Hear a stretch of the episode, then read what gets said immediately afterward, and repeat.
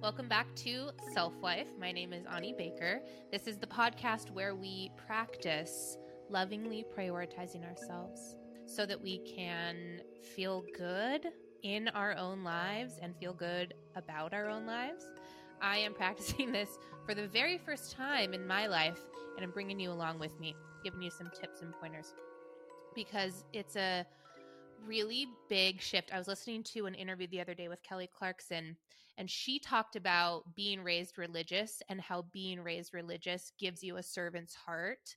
And she had that. And so she stayed in her relationship. She doesn't go into it too deeply, what happened between her and her ex husband, but she does talk about like how broken she was and how much crying she was doing and how long she stayed and how much she put up with because of the servant's heart that she was taught to have by religion. And I related to that so much. I wrote it down so that I could talk about it today.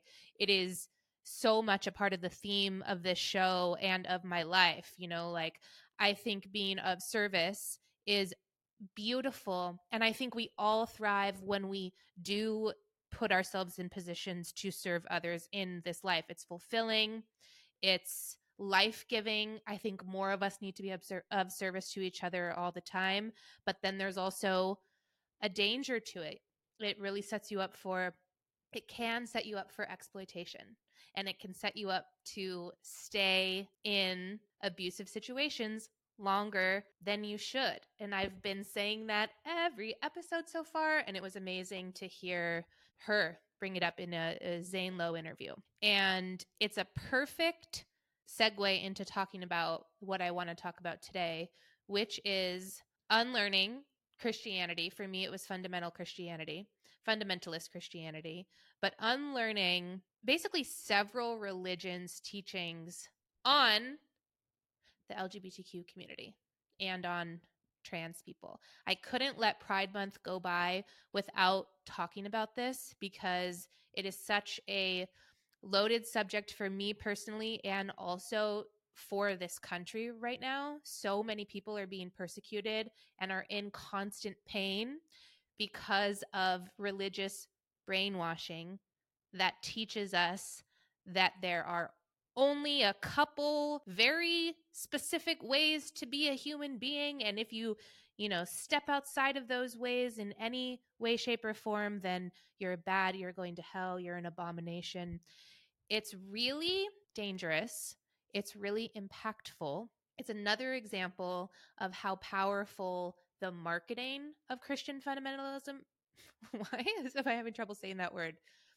Christian fundamentalism has incredible marketing and hatred of gay people and trans people is a byproduct of that marketing. Yes, it does trace back to the Bible, but Christianity is not the only religion that persecutes people for being anything other than a couple certain ways. I want to talk about my journey. I'm going to have to keep using the word, okay? Unless you have an, another word that's that means the same thing and that sounds more updated, I'll take it. I'll take suggestions, but for now it's journey, okay? My journey away from a fundamentalist Christian, which I didn't even start getting away from or educating myself out of until I was 23 about. So, my journey from being a fundamentalist Christian who wholeheartedly believed that if you were gay, you were going to hell. And now I'm on the total other side of those belief systems. And I look back at those belief systems and I look around at American Christian culture and I see how those belief systems are just so perpetuated and seemingly have fuel to carry humanity into our last days. And I find that the hatred and bigotry toward the LGBTQ community is getting worse and worse and worse, especially since Trump was in office. Putting somebody like that in power really, really gives bigots fuel. And I want to talk about what it was like living most of my life believing that gay people were going to hell because God said so. And then what the difference is between this headspace that I occupy now, which is I do I'm an agnostic. I absolutely believe in a higher power. I'm spiritual. I talk to my guides and my angels. I talk to my ancestors. I I I'm connected to the divinity of the universe and the power of the individual. And I believe in magic. You know, I, I believe in the magic of this place that we're at, that we are trying desperately to explain and understand, but had no hand in creating, right? Like, I believe in that. I just don't believe in any certain religion. As of now, I pick and choose from different belief systems and just cling to various cultures' ideas of what spirituality is and what it can do for you. And there is no one doctrine that I subscribe to anymore. I honestly don't think I ever will again because of how hardcore the Christianity that I was raised in was. I was just taught that I was right and there was no question about it. And like no other information was allowed to contradict in the type of cult, cult church, cult household that I grew up in. I am hesitant now to ever claim that it's not even that I'm hesitant. I will never claim again that I know for a fact the way that something is, the way that something should be, or the way that things should be for other people. My beliefs do not dictate your beliefs at all. My beliefs are my own and they exist for me so that I can have a nicer, friendlier time on this earth. My beliefs fuel me. I no longer believe that just because my beliefs work for me must mean that they have to work for everybody else on the face of the planet. It doesn't make any logical sense, but fundamentalist Christians, evangelical Christians believe that, especially evangelical. I was raised evangelical as well, which if you don't know what that means, means to evangelize. So you are you are called to evangelize, which means spread the good news. So in the episode where I read the emails from my mom in the last conversation that we had before I cut her off, you can go back and listen and you can you can go on my patreon and see the emails yourself if you'd like but you can see an example of a christian saying this works for me and therefore it is the truth for everyone and everything. She says that directly. And that is just very foolish. It's naive. It is a lack of education. It is the byproduct of living in a bubble and coming into contact with only a handful of people for several years and those people don't differ from you in any way, shape, or form, it's really easy to believe that you have the answers when the exact same answers are being echoed to you by your tiny, tiny, tiny community and you never branch outside of that. You're never meeting people that have different genders, different sexualities, different belief systems that look different than you, that have experienced things that you haven't. Like the type of Christianity the church I grew up in was a tiny bubble. Like truly on a good day, my church had like 30 people that would show up. Okay. It was the smallest bubble ever. And I, for one, wasn't allowed to socialize outside of that bubble. Everybody that I was close to was like dictated by my mom, and they all had to be Christians too. And they had to be, you know, well, we were strict Methodist Christian, but our church wouldn't claim that. Our church liked to say that they were non denominational and that they just preached the Bible and that they just cared what Jesus said, you know. But they were Methodist. And they actually, the church I went to was forced to change its name about halfway through my childhood because it used to be called High Desert Wesleyan, which was an ode to John Wesley, who is like the founder of the Methodist sect of Christianity. I didn't know that I was Methodist growing up. I was fed the we just preach the Bible, we just preach the truth, we're non denominational. But in reading about Methodist Christianity in my adult like since I've gotten away from it, I'm like, okay, yeah, that's exactly what it is. Like the the very very like super duper strict Christianity. Like anything that's not directly coming from Christianity is of the devil. Everything about my life and my expression and my desires and my thought processes and what I did with my time and what I read and what I listened to and where I went was all dictated by the church. And the answer to everything was no you know unless my desire was to read the bible all day the answer was no. And that is strict methodist christianity. Something i find interesting about a lot of the documentaries that come out that have to do with what is being presented as like extremist christianity is that it's just really extremist christianity like the duggar documentary like keep sweet pray and obey those extremist harmful behaviors from communities like that are present in just your average white bread Christian church down the street in America as well. there might not be a preacher who has 13 wives, but there definitely is a preacher who's going to tell you that, yeah, the Bible says that homosexuality is an abomination and gay people are going to hell. The preacher is going to tell you women don't have a right to make a decision about their own bodies or whether or not they want to be a mother. Like a woman has a duty, and if she's having sex, well, then she better be a mother. Not true. So many women shouldn't be mothers, my mom included. um, I'm not going to be a mother. I revel in my right to choose. That's the one area of my life that I have such certainty about is that I never want to be a mother. And it makes me feel free and it makes me feel safe every single day, knowing that I do not have to bear a child if I were to ever accidentally get pregnant, because it would be an accident.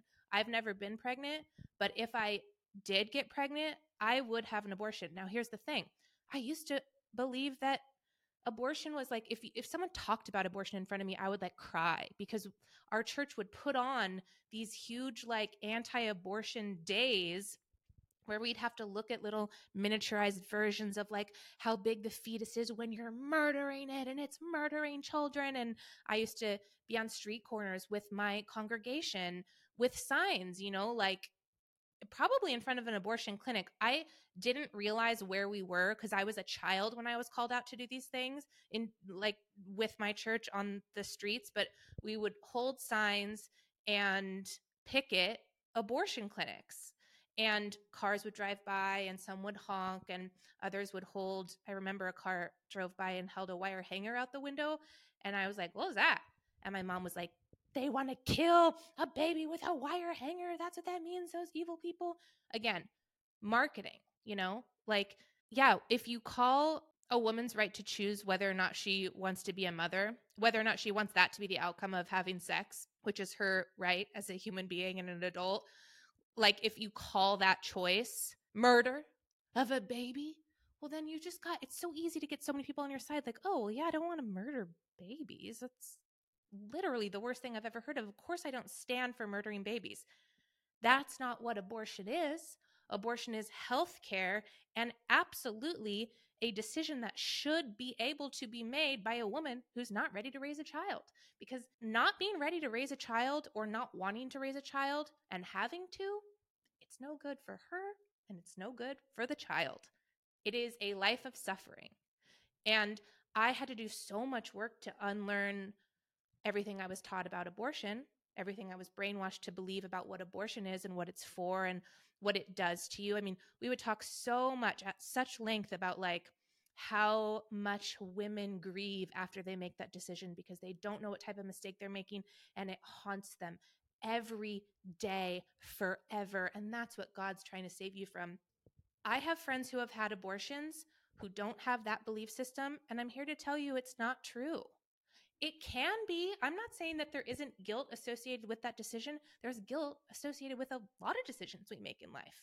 But I know so many people who have had abortions and their thought about it the majority of the time, 99% of the time, is thank God I wasn't ready for that kid or I wasn't ready for another kid. Like, that's another thing I think people need to remember.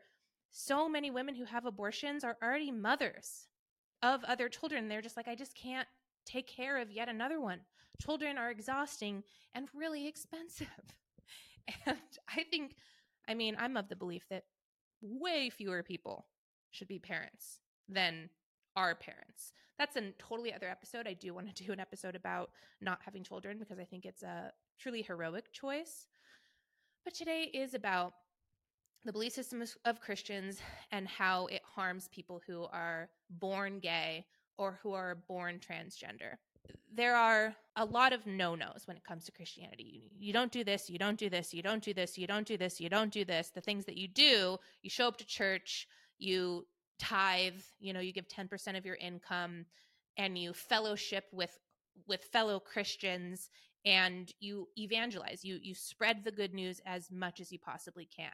And it's not the Christian church the type of Christian church I grew up in, it's not a community that's fostering thinking or educating oneself or reading or exploring or even living. It actually fo- fosters quite the opposite. It tells you here's your list of rules, here's what to do, here's what not to do.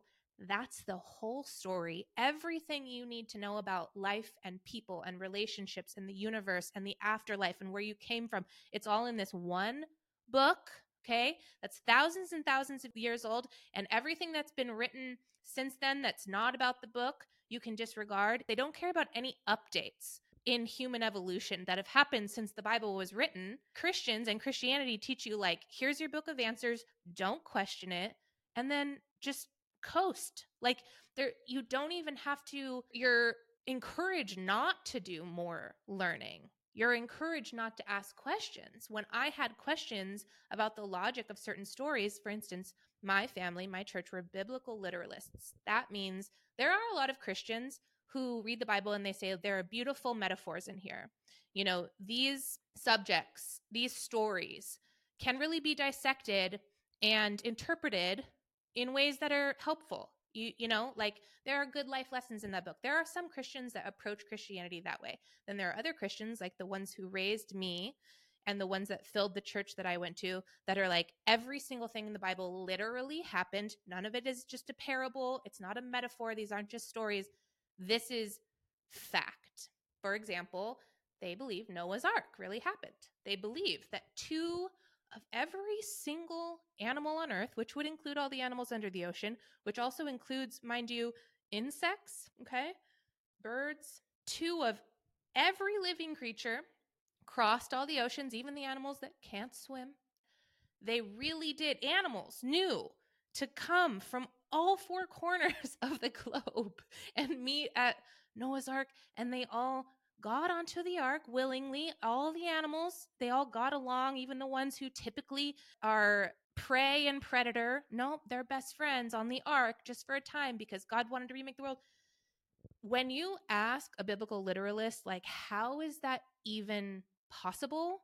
Logically, geographically, what about the animals who can't swim? How did the all the animals get the memo? Like, would you even be able to recreate a modicum of that now they will just say, that's where you have to have faith. God can do anything. Logic, logic is not welcome. Logic is not invited. Okay. It's whatever the book says is what's true. Don't think about it. Just believe. That's a very, very dangerous foundation to build your life upon. And it leads to you having a lot of beliefs and having a lot of fear and having a lot of hatred for a lot of stuff that doesn't make any sense. And I also thought about in preparing for this episode, should I use Bible verses to basically contradict the idea that homosexuality is an abomination? But you know what? That is a book written by people. That's all it is to me now. It is not holy, it is not sacred. It is a book written by people about their beliefs. Wonderful. They don't have to be my be my beliefs and they are not my beliefs. So I'm not going to use that same book to prove my point or disprove anything. I just don't reference the book. That book to me is obsolete and also really dangerous. Like I hate what that book does to people. I hate that that book emboldens people to go into Target and destroy the apparel section and scream and yell because it's something you read in the old dusty book. Like it's embarrassing. That book leads to anti trans laws being passed all over America, especially Florida, that cause people so much pain that they would rather kill themselves than live another day as who they really are. There's so much pain and suffering and destruction and in practice hatred that comes directly from that stupid fucking book. So I want to ignore the book. I'm going to talk about where I'm at now and I'm just going to compare my headspace now, my nervous system now, my life now to my life then when I held the beliefs that all gay people were going to hell, when I held the beliefs that all trans people were going to hell, and that God designed two genders and those genders have to be with one another and then they, they can't have sex until they get married. And then once they get married, their whole job is to, you know, procreate like that very, very rigid and myopic view of the expansion of humankind. I'm not interested in it anymore, but I will compare where I'm at now with then. I'm just not going to use the Bible to do it.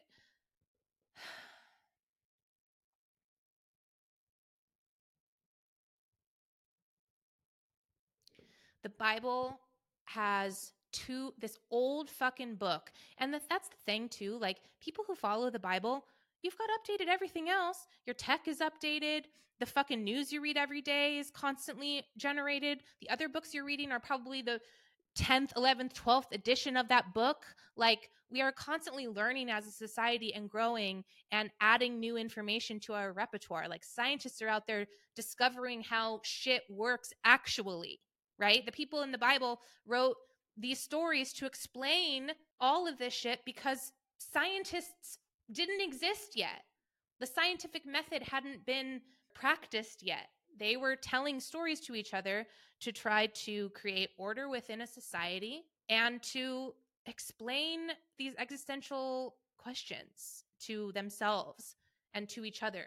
And that's so great. I'm so glad they did that. But we've learned so much since then. It's like it's the getting stuck on these antiquated ideas that just doesn't make any sense. Like, why would we take our advice on how to live our life today from something that was written by people alive thousands and thousands of years ago. Like you probably already feel like you can't really relate to your grandparents because they just lived in a totally different time.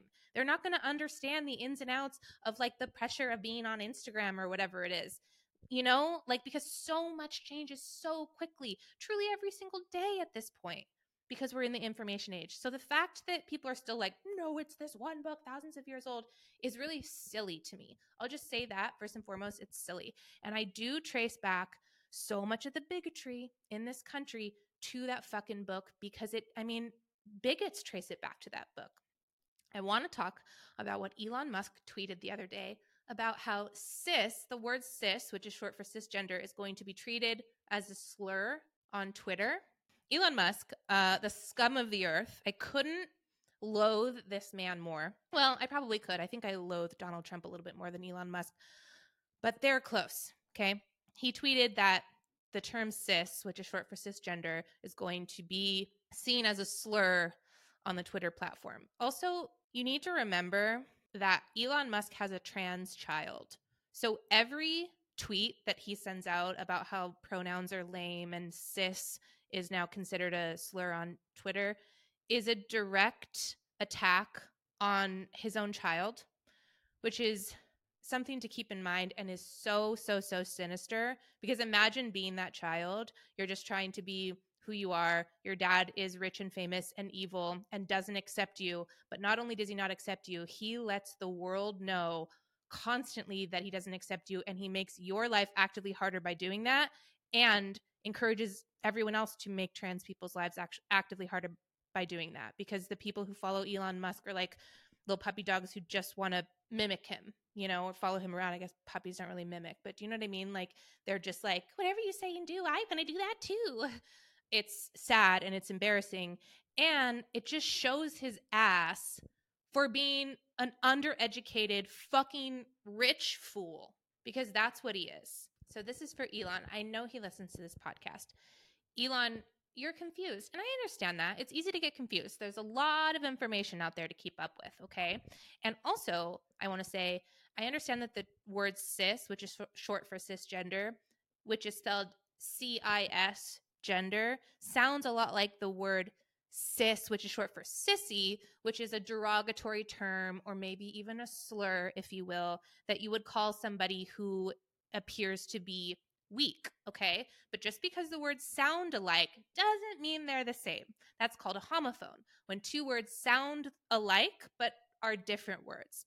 The term cisgender, all that means is that those people, folks who are cisgender, are born with the external sex organs that match their gender expression because that happens sometimes. People who are born with a penis and testicles want to act and present as what our American society deems a man eventually will act like. And you can come up with what, you know, those stereotypical male behaviors are. Young boys are interested in trucks and cars, and they like to fight, and they like to get dirty, and they like to be rough and tumble, and they like to wear blue and red. That is a very general idea of what our society says that boys who are born with male genitalia have to act like when there is a girl who is born with female genitalia and she feels like she wants to express herself like girls do in American society, in air quotes, like girls play with dolls and girls are sweet and kind and girls wear pink and girls don't like to get dirty. And there are girls who are born that way who do adhere to the gender stereotypes of what our society says the girls have to be. But another thing that happens is people are born with male genitalia, male sex organs, but they feel more drawn to the gender expression of girls. So they might have a penis and testicles, but they want to wear dresses and they want to hang out with the girls and they want to do just things that our society tells them that they're not allowed to do because of their sexual organs. That's why your sexuality is a different thing and a different conversation than your gender. Your gender isn't about your sex organs. Okay. No one has to talk about what's going on in anybody's pants when we're talking about gender. Gender is just how you present yourself, how you dress, how you behave, what you're into. And in America, we have the female gender, we have the male gender, we have non binary, which means you don't really identify with either or. You're somewhere in the middle. You don't really feel right calling yourself a girl. You don't really feel like right calling yourself a guy. So that's what they, them is for. Really not hard. It's so easy. It's a word you already know. One syllable. You already use it in your everyday life constantly. Very, very simple. Those people, they can use the the identifier they, them. It's not a right or wrong thing. It just is. This is a, a very vast and expansive and unknowable universe. I mean, there are so many things we know about the universe, but there are so many things that we still don't know and that we're always discovering. And the main thing that I've learned from being a fundamental being raised as a fundamentalist Christian and then using my own brain and reading and expanding my mind is that it makes so much more sense logically to observe what is happening rather than have a very narrow idea of what should happen and then punish every single person that's ever born that doesn't adhere to your narrow mindset. When I see people online who are like, there are only two genders it's man or woman, pick a lane and stick to it. Transgender people shouldn't exist. This is an abomination. I always want to just be like, and, and who are you? How do you know? I'm sorry. Are you are you like on the board of the universe? Like how do you know what people should and shouldn't be? I get that you were taught that you know. I get that. But like have you ever pulled back and just been like, "Oh, I'm just here. I was born. I didn't do this. I didn't put myself here when I die, I have no idea where I'm going to go. I don't remember where I was before I was born, and I really have no sure way of knowing where I'm going afterward. I'm just bumbling through this universe that existed before I was going to be here and will exist long after I'm dead and learning about it. Why do you think that you know how people should express themselves? Why? Like the the human body is such a complex machine that builds itself inside of a woman's womb. Like none of us did that.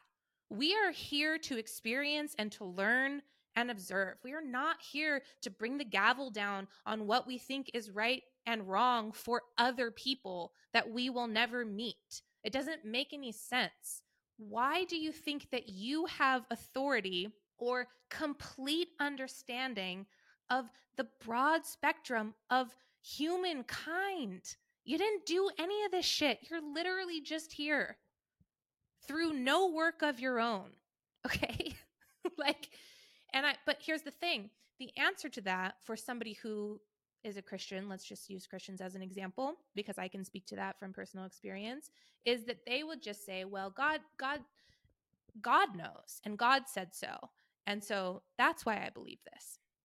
It's just that God didn't. The Bible was written by men.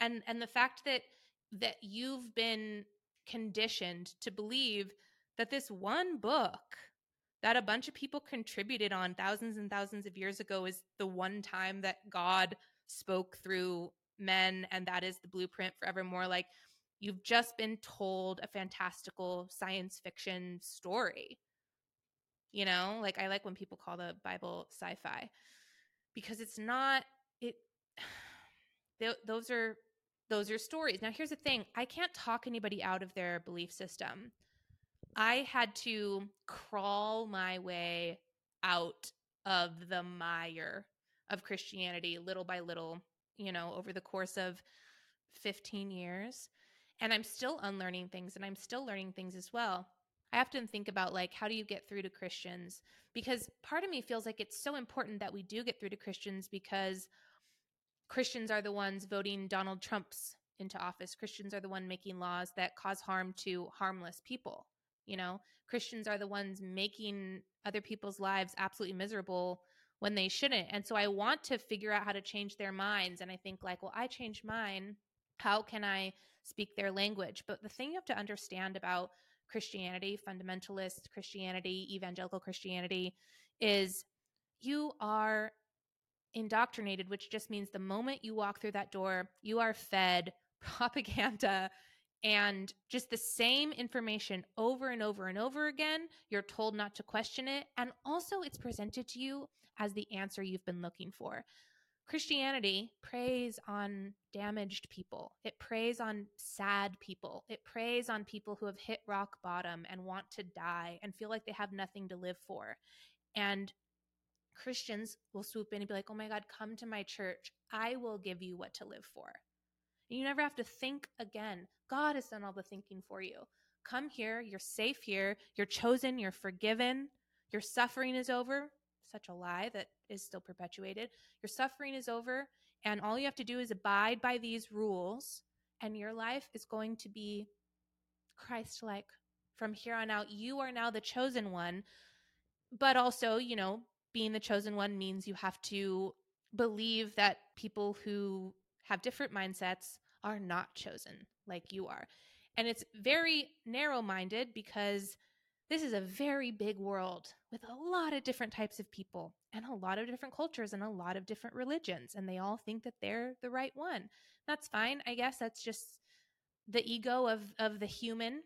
But I just, at this point, looking back at that mindset, I think this mindset just makes so much more sense. Like, we have such little power here on earth. Like, none of us made a fucking tree. You know what I mean? Like we can make computers, but none of us made the sky or the ocean. We didn't make ourselves. We don't know shit. This isn't ours. It it exists and therefore we study it and we need to be constantly learning about what is present in this existence. And saying that there are only two ways to express yourself as a human being to me just doesn't make logical sense. But people who believe that are most likely hanging out with a group of others who are just like them, who express themselves in the same way. They're all wearing the same bad outfits. They're all listening to the same terrible music. They're all reading the same parables over and over. They're all watching The Big Bang Theory. Like they're all actually, maybe they wouldn't watch The Big Bang Theory. Would that be anti Christian? They're all watching Seventh Heaven. Seventh Heaven and Touched by an Angel. Those were huge in my house. They're all doing the same thing. So for them, it is really easy to believe that that expression should be so narrow. Because another thing that Christianity is based on is fear. In my experience, Christians are so afraid. They are so afraid of everything. They are people who, because of that fear, turn towards something that promises to wash it all away, that promises to answer all their questions and to be a one stop shop to end their pain and doubt and suffering and confusion on this earth. Fearful people do not respond well to others that are different from them, especially others who are outwardly expressing something that garners attention. For the most part, Christians like to be quiet and reserved and follow the rules. They don't like to attract attention to themselves unless they're proselytizing. And so because it's a strength to be able to express your gender in an out loud way, whatever your gender is, because it's a strength to express yourself, because it's a strength to tap into your energy and to be fearless and to be confident and to explore. And it's a strength to constantly lean into like what's coming up for you and and who you really are and, and to discover that like that there is so much strength in that that christians are disempowered from seeking out the main thing about christianity is it outsources all of your power to a God. You are powerless. God is powerful. You are nothing without the Lord. God has everything you need. You don't know what's right for you. God knows what's right for you. It disables you from connecting to yourself. You're constantly taught you can't trust yourself. You can't listen to yourself. You are a dirty sinner who is nothing without this book and this God and this belief system. So it's disabling communities of people from listening to themselves, from trusting themselves. It's telling them how to feel about others, and they are blindly following suit. They are being trained to be hateful to anybody that's different from them. And, you know, I'll speak for being a, a white former Christian in America. Christianity in America is for white straight people and white straight people have a pretty bad track record for how they behave and how they treat others. You know, I'm fully of the belief now that sexuality is a spectrum. I I am bisexual. I identify as bisexual. I've had bisexual experiences. I am a bisexual person. I w- didn't know that when I was still a practicing Christian even I was in situations to explore that part of myself and I had so much fear around it because of my because of what I was taught to believe about the way that I feel. I now believe that, you know, way more people could very easily explore their sexuality which would lead them to having experiences with people of the same sex if they were emboldened to do so. You know, if the the conversation around sexuality and gender could be defanged and just taught as a part of being alive and, and being a human.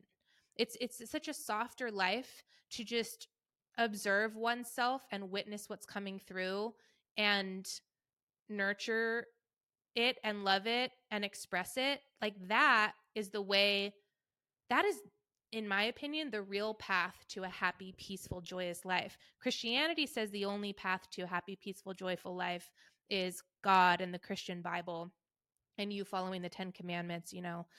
But it's not. Like in my experience, Christians are not happy and they're not peaceful.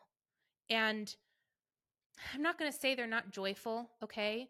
But to constantly be walking around thinking that you're surrounded by sinners and that everybody who's slightly different from you in any way is dangerous and you have to stay away from them and also it's your job to change them and stuff like that's not a peaceful life. It's a very barbed life. Like when i believed that i was terrified all day every day of everything and everyone. Just in practice the lifestyle fucking sucks. And the headspace now of like i don't fucking know anything. I understand why religions exist. I understand that they're helpful to some people. I don't subscribe to any specific one anymore I'm very interested in spirituality and I'm very interested in tapping into my own power and emboldening myself to be the creator of my own life. I didn't I don't think I created myself like I know that there's a power bigger than me. That's my belief system. I just don't think it's the white Christian God. It's not Jesus with long blonde hair and blue eyes. Jesus was a Middle Eastern man who was a troublemaker who was like popular for 3 years before he was executed. He he's not the image that Christians push on white people at all. And I think about this so much because my background is in education and my work incorporates education to one degree or another. And I want to continue to educate. And one of the areas of need right now is to get all of the bigots to stand down and let trans people express themselves because literally it's no skin off your back and I don't know how to do that. And I think about it all the time. When you are told from day one of this new community that now you're the shining star, also when you give your heart to the Lord, Like if you're at a church and they say, Is anyone in the audience like, does anyone want to come up here and give their heart to the Lord today and just like have the perfect life from here on out and all your troubles will be solved and you will be renewed and you will never have to doubt or worry again? Like it's this, it's, it's again, great marketing. None of it's real, but the people that are like, Yeah, me, I want to go do it. And they go, down at the altar and they give their heart to the Lord, there is such a big hullabaloo around that. The whole congregation comes and hugs them. Everyone goes out to lunch. That person all of a sudden has so many new friends who are just fawning over them, telling them, like, you are so smart. You have made the right decision and your troubles stop today. How does it feel? How does it feel to have your troubles stop today? Like, those people are brainwashed from the very beginning. Christianity love bombs you. And so then they're like, okay, well, this community is clearly loving and wonderful, that's because you're doing exactly what they want you to do. Okay, they're not loving and wonderful if you step outside of that line even a little bit. I know firsthand. but, you know, they're like, "Oh my god, like this is what I need. I'll do anything they ask me to do." Oh, oh, it's wrong to be gay. Okay, great. Great. You know, and people who even are gay are like, okay, I guess I'm not gay anymore. I'm just going to pray the gay away. I came from a church like that, a pray the gay away church it's so sad. And so when I when I see folks like Elon or people throwing shirts at Target, I pity them because they're lacking education. They stopped learning when it came to the human race and gender expression and sexual identity. And the capability like all of the cool wonderful combinations of a person's self-expression like all of the ways that a person can be. I can already hear the pushback people being like oh well if if everything's okay and you're just here to observe and witness the human race then you must be okay with murderers. You must be okay with rapists. No. Oh and then there's this slippery slope conversation like oh, if we let men marry men, where does it end? We're going to have to let men marry their dogs, or we're going to have to let adults marry children. If that's what you think, if you think people can just do whatever they want, no. You don't get to use examples of lack of consent or abuse or bestiality to discredit somebody's gender expression or sexuality with another consenting adult two consenting adult men entering into a relationship has nothing to do bestiality or pedophilia. But Christianity is the pedophilia thing. They drop it into every conversation now. Oh, they're pedophile. Oh, they're groomers. Like they just say it and it's the end all. And it doesn't apply. Homosexuality has nothing to do with pedophilia. They're two different conversations. They're not about each other. But but the Christian church is really good at taking one thing and making it about another evil thing and then scaring everybody and basically teaching entire populations of people to bully one another because they've been taught that a drag queen has anything to do with grooming a child. And then more pushback I get, you know, because I want schools to educate about watch my documentary. It's called Who's Your Teacher? It's linked in my bio. I think that we should change sex education. I think we should take the word sex out of it because that word scares too many people. I think we should call it human relations. I think it should start in kindergarten. And I think we should start teaching people about themselves and about gender expression and about sexuality and about the difference between sex and gender and about how you can wear whatever color you want and play with whatever toys you want and express yourself in whatever way you want. And I I wish we lived in a society that saw how truly harmless it is to let people do that. You know, but instead we live in a society that's been brainwashed to believe in this very narrow view of right and wrong because of Christianity or because of religion, okay? Rules that people wrote so so so so so long ago. Those people have been dead for eons and we still care about their opinion of how we are living our day like they didn't even know what the internet was our lives are so unfathomably different than the people's lives when they wrote these rules. Like it's just so silly that we still think that they apply. If we uh, if we use logic we can see that they couldn't possibly still apply with the rate at which everything is changing and you know but christianity disables logic. I don't like the thought process that says gay people are choosing pain and transgender people are choosing pain and they're wrong because they're not.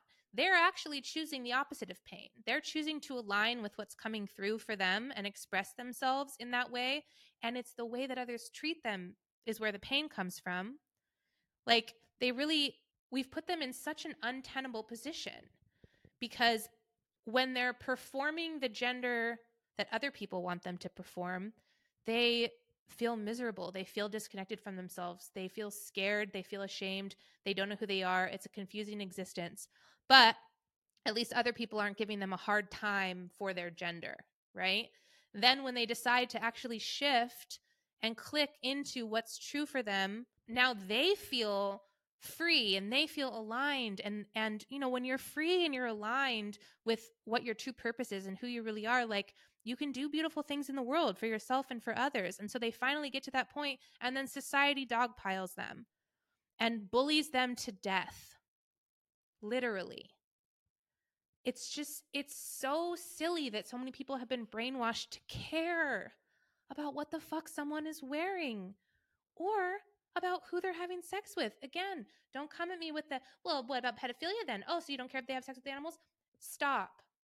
That's not the conversation, and you fucking know it. We're talking about adults, consenting adults, and you're also talking when you when we're talking about children and gender identity and gender affirming care. Unless it's your child that is having that experience, you really don't need to dictate what another family is doing with their child. In no other realm of your life are you able to do that? Are you walking over to your neighbors and being like, I don't think you should let your kid watch this show? Like, no, their life isn't yours. You know, like you're allowed to make decisions for your own kids, but you're not allowed to make decisions for what another family should do with their kids. But being gay and being trans has been criminalized by Christianity. And it's just the opposite of that. The like I also it's so sad when like like when I was a Christian and all of my friends were straight Christians, dude, my life sucked so badly. Like, do you know how boring straight people are? If it weren't for gay men, I don't think I would ever come into contact with another man. I would have no hope for the male species. I really wouldn't. Like, straight men are typically an absolute nightmare. Straight culture sucks.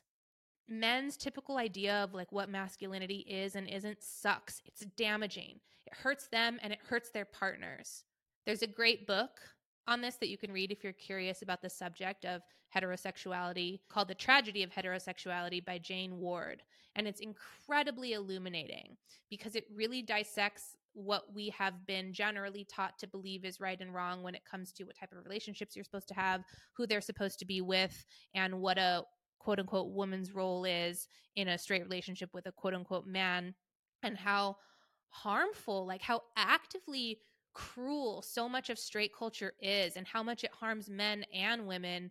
But we're totally taught to just take it at face value and not question it. And then it's like, oh, homosexuality is where all the problems are. There are so many inherent problems to heterosexual relationships and culture and lifestyle. The book is absolutely fantastic. I recommend it. I will be rereading it. It's that good, it's that eye opening. But like before, I was a person who knew gay people, before I was allowed to be around gay people, I had no idea like how wonderful gay people are. And that might sound like such a silly thing to say, but it's true for me. I was taught to fear, you know, I was taught Christians are taught that like gay people are possessed by the devil basically. And same with trans people. And so you you you're taught to not get to know them and to to never to never get close to them. I don't know if straight men understand like how much gay men are doing for men. Like if it weren't for gay men, I I mean, there would be no hope, in my opinion. Straight culture sucks, and it is a culture. You've been taught to behave certain ways. You've been taught to present certain ways. You've been taught to feel certain ways. You probably don't even know how you feel, actually, half the time. Part of this exercise in Selfwife for me is tuning into how I actually feel about things, moving away from Christianity, moving into an adult life where I'm in charge and where I don't have an abusive authority figure behind my shoulder telling me I'm doing things wrong at any given time. This is the first time in my life for the past year that I don't have anybody abusive in my life. And I am now getting to figure out who I actually am and how I actually feel and how I identify and what I want. And I have to tell you, I'm surprised by a lot of the things that are coming up because I've never I've never felt safe to do it before. And I've I've I've been afraid, I think, to, you know, really listen to myself and and see uh, what comes up and to to really discover who I am in really fundamental ways because that discovery was taken from me in my formative years. I was told who I was and I was told who I wasn't. And that shit sticks. And Christians have been told who they are and told who they aren't. But when you don't have religion operating your self expression or your life, you're actually able to tune into why you're here, what you're here to do, what's coming through you. And what's coming through you and what you're here to do is so much bigger than how you identify gender wise or who you're having sex with. Like, it really shouldn't be this big of a conversation. We really need to be talking about who people are and how they're living their lives, how they're treating the people in their lives. Like, this idea that straight people are inherently blemish free and gay people are sinners is so wrong. It's just wrong. It's just wrong. Like Christians use Christianity as a get it get out of jail free card. They really think like, well, I'm a Christian, so I'm forgiven, so everything I do is right, and it's like so the opposite of the truth. I've had the absolute worst times of my entire life because of Christians, at the hand of Christians, under the authority of Christians. I hated myself when I was a Christian. I feared everybody when I was a Christian. And what's sad to me is that, you know, people in the LGBTQIA community are constantly working on allowing themselves to express themselves in a way that feels genuine and in a way that feels true and in a way that feels pure and they're also constantly punished because of some old fucking dusty ass book. It's it's so silly and it breaks my heart. And I think often about what can we do about it? I mean, the barrier between being able to educate kids in school in a human relations course that would teach the full spectrum of gender expression, just like teach what humanity is and not not what it should be, but what it is. Let's talk about it. One of the reasons that Christians are so afraid of people who are not afraid to talk about their sexuality is because Christians are terrified of their sexu- sexuality. I mean, Christians are taught sex is the most taboo subject in Christianity, in my experience. It's a, a huge no no. You don't talk about it. You do it when you're married, but even when you do it when you're married, you're not like exploring your sexuality. You're not exploring expression. I highly encourage you to watch the show Planet Sex on Hulu. Cara Delevingne hosts it. Specifically, the episode, I believe it's episode four, it's called What's My Gender? It's a fantastic episode. She goes to Oaxaca, Mexico, and she talks about how in Mexico they actually have three genders they have male, female, and then they have a gender that's spelled M U X E, which is pronounced Muxe and that is the non-binary gender that's the, the they them and they but they have that established as a culture and they interview a person who identifies as Muxe and they say, you know, I was born into a quote unquote girl's body. I just didn't feel like a girl, but I didn't have to fight for that truth because we have the Muxe identification category here. And so I've been Muxe and I am Muxe. And, you know, our society knows about they them pronouns. We understand that there are people who don't feel like a man or a woman who are gender non-binary and want to be called they them because she doesn't feel good to them and he doesn't feel good to them and that's totally fine. Like I wish that it were more part of our culture though to understand that when you have a child, that child might not be traditionally male, traditionally female. Like there are a lot of things that happen in the human race. Intersex. Intersex is a gender that exists. Some intersex people have both male and female genitalia. Some intersex people have partial male genitalia. Like that is a type of person that exists. And so we study it, we jot it down. We go, oh, okay, we need a new category of representation for a type of person. Great. and then you move along with your life. People with male genitalia who identify as men exist. People with female genitalia who identify as female exist. People with male genitalia who identify as female exist, and vice versa. Intersex people who identify as neither, who identify as non binary exist. Intersex people who identify as male or female exist. It, you know, it's, there are a lot of possible options. And that's just true. Look around, read about it. Transgender identity is not new. Homosexuality isn't new. That's why it was written about in the Bible. And the reason that it was written about negatively in the Bible, I believe, is because at the time they were building a society and they needed people to be procreating. Okay? And now we have way too many people. We don't need to be procreating anymore. Have sex with who you want, as long as they're an adult and consenting. One of the best things I've ever done for myself and my happiness and my well being is study and read books about gender identity, about being transgender. Like, I just bought Elliot Page's book. I can't wait to read it. I can't wait to read about his experience. I'm going to learn from that. You know, I had an uncle, he was complaining about they, them. I don't want to have to learn another word. Everyone says learn another word, like you don't know the word they. But he was complaining, like, that's just so much work for me. And I've got enough to think about. And I said, How about you think about it like this? You can affirm somebody's entire being, you can affirm somebody's identity and make them feel safe and accepted in your presence with the use of a single word, a word that you already know, one syllable they.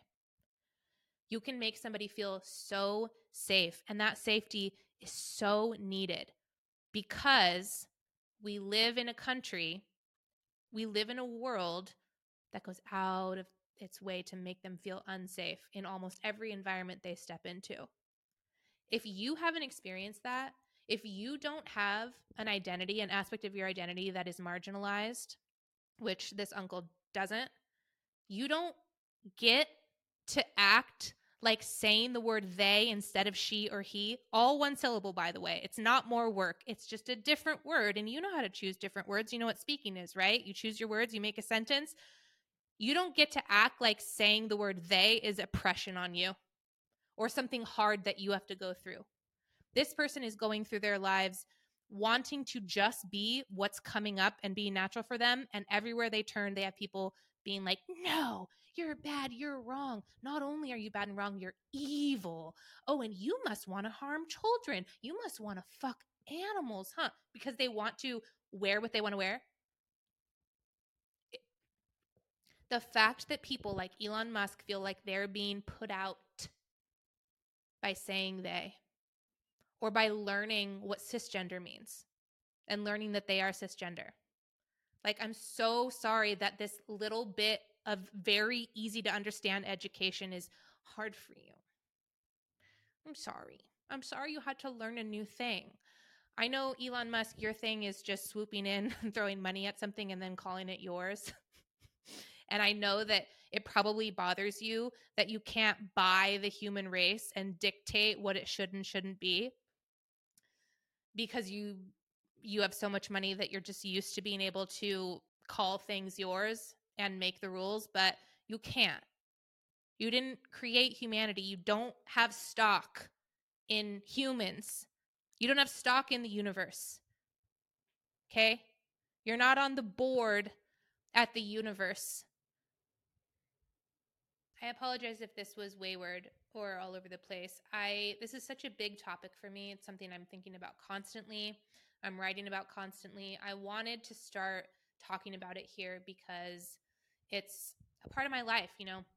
I would love I think about how much I suffered because of my lack of education and because of my Christian indoctrination and I just don't want that and because I'm an educator, it's like I don't I can't sit by and watch that be the fate of so many people like kids need to learn in school like there are people that are going to be different than you there are people who look like they're a boy who present more like a girl and that's part of humankind and there are there are people who are going to look like quote unquote a girl physically but present more masculine like i want to educate I just think we'd be better off as as a society if we were educated about what is rather than determining what is right and wrong. I mean, here's the thing. If you're going to fucking take if you're going to take critical race theory out of school because you're no longer allowed to tell white kids that slavery was wrong, you're no longer I mean, you've seen that, right? You're not allowed to now make a moral decision or take a moral stance on the subjects you're teaching about. So teachers are now like, well, we'll teach about the Holocaust. We just won't say that it was wrong. Or like, we'll teach about slavery. We just won't make a moral decision about it. We we won't teach that it was wrong. We're going to have to let the kids decide that. Great. Then I want that same thinking applied to gender expression and sexuality. You don't get to cherry pick. If you're no longer making moral judgments, then you're not allowed to make a moral judgment about somebody's gender or sexuality either. That's what I would say to conservatives who don't want to teach critical race theory and who don't want to teach kids that there are things that we do as people to one another that are really, really terrible.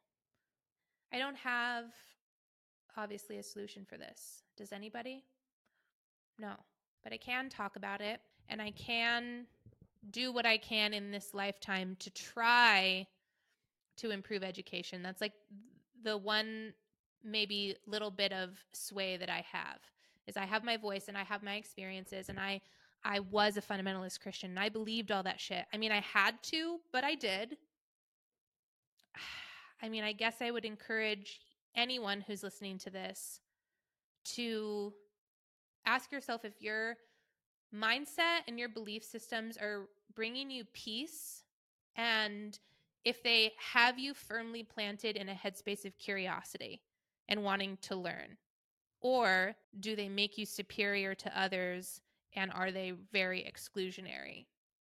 Because when you have a superiority belief system, an exclusionary belief system, like you're not living life to the fullest. You're not. There's so much more joy and wonderment and awe and happiness available to you when you expand your mind beyond the one belief system that you've been taught is the only way. I promise you it's not the only way. Religion is man made. Religion is valuable sometimes and in a lot of ways. Okay.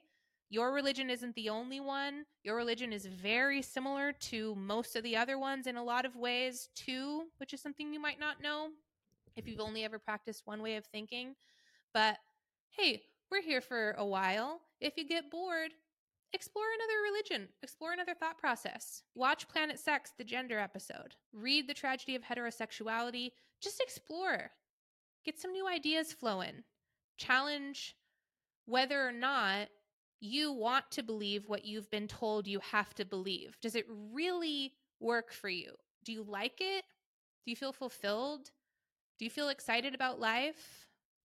Do you feel open to life or do you feel the opposite of all of those things? If you feel the opposite of all those things, if you feel hateful and scared and shut down and insecure and angry when other people express themselves differently than you and angry when when people are maybe not ashamed of expressing their sexuality, which is something that a lot of Christians have an issue with. If if somebody expressing themselves fully really, really bothers you, look at that for you. Like, is there a part of yourself that you feel like you want to express? Anyway, it's a big topic. I wanted to talk about it. So I come to you merely with musings and with my own experience and with thoughts and with desires. And I don't have any answers unfortunately yet. I mean, to me, an answer would be improving education, would be putting a human relations course in every grade level so that kids could learn that being gay or being transgender is just part of the human experience. A lot of topics are complicated. That's what school is for. This topic, gender expression, and the fact that there aren't just two genders, but maybe there could be more than two categories, it's fine. We can handle it. Okay? They're still changing how they teach math in school, and the new method is complicated because it's totally different than the old method. The way that you teach math now in public school is totally different than how it was taught like 10 years ago. We changed it. We teach it in a new way now. It's fine. Everything's complicated. Everything. Okay? We can handle it. We can handle complications. We can handle spectrums. We can. We're multifaceted beings. Okay. I think if I don't stop talking now, I'll just keep going forever. Follow the show on Spotify, follow the show on Apple Podcasts. You can leave a review. I saw today that it has on Spotify a five star rating, which means somebody must have reviewed. I'm not looking at any of that stuff, by the way. I'm really just focusing on the podcast and doing it well and improving. So I truly don't know how many subscribers there are or if people have reviewed or not. But at some point, I will look into that. At some point, I'll be ready to take in that information. But I am, I continue to be thrilled with the DMs that I've been getting about the show. Thank you so much. It is my fuel. I love that this is speaking to people and that anyone's getting anything from it. And uh, if you'd like to subscribe to my Patreon, it's 528 a month and I have a lot of stuff on there including the video versions of these. And uh okay. That's my Pride Month episode. I know that the topics branched off into varying directions. Also, I hope you like my new intro music. I wanted to find something that incorporated ASMR, and not only did I, I found a song that incorporates ASMR and the Glockenspiel. So I hope you liked that. I'll see you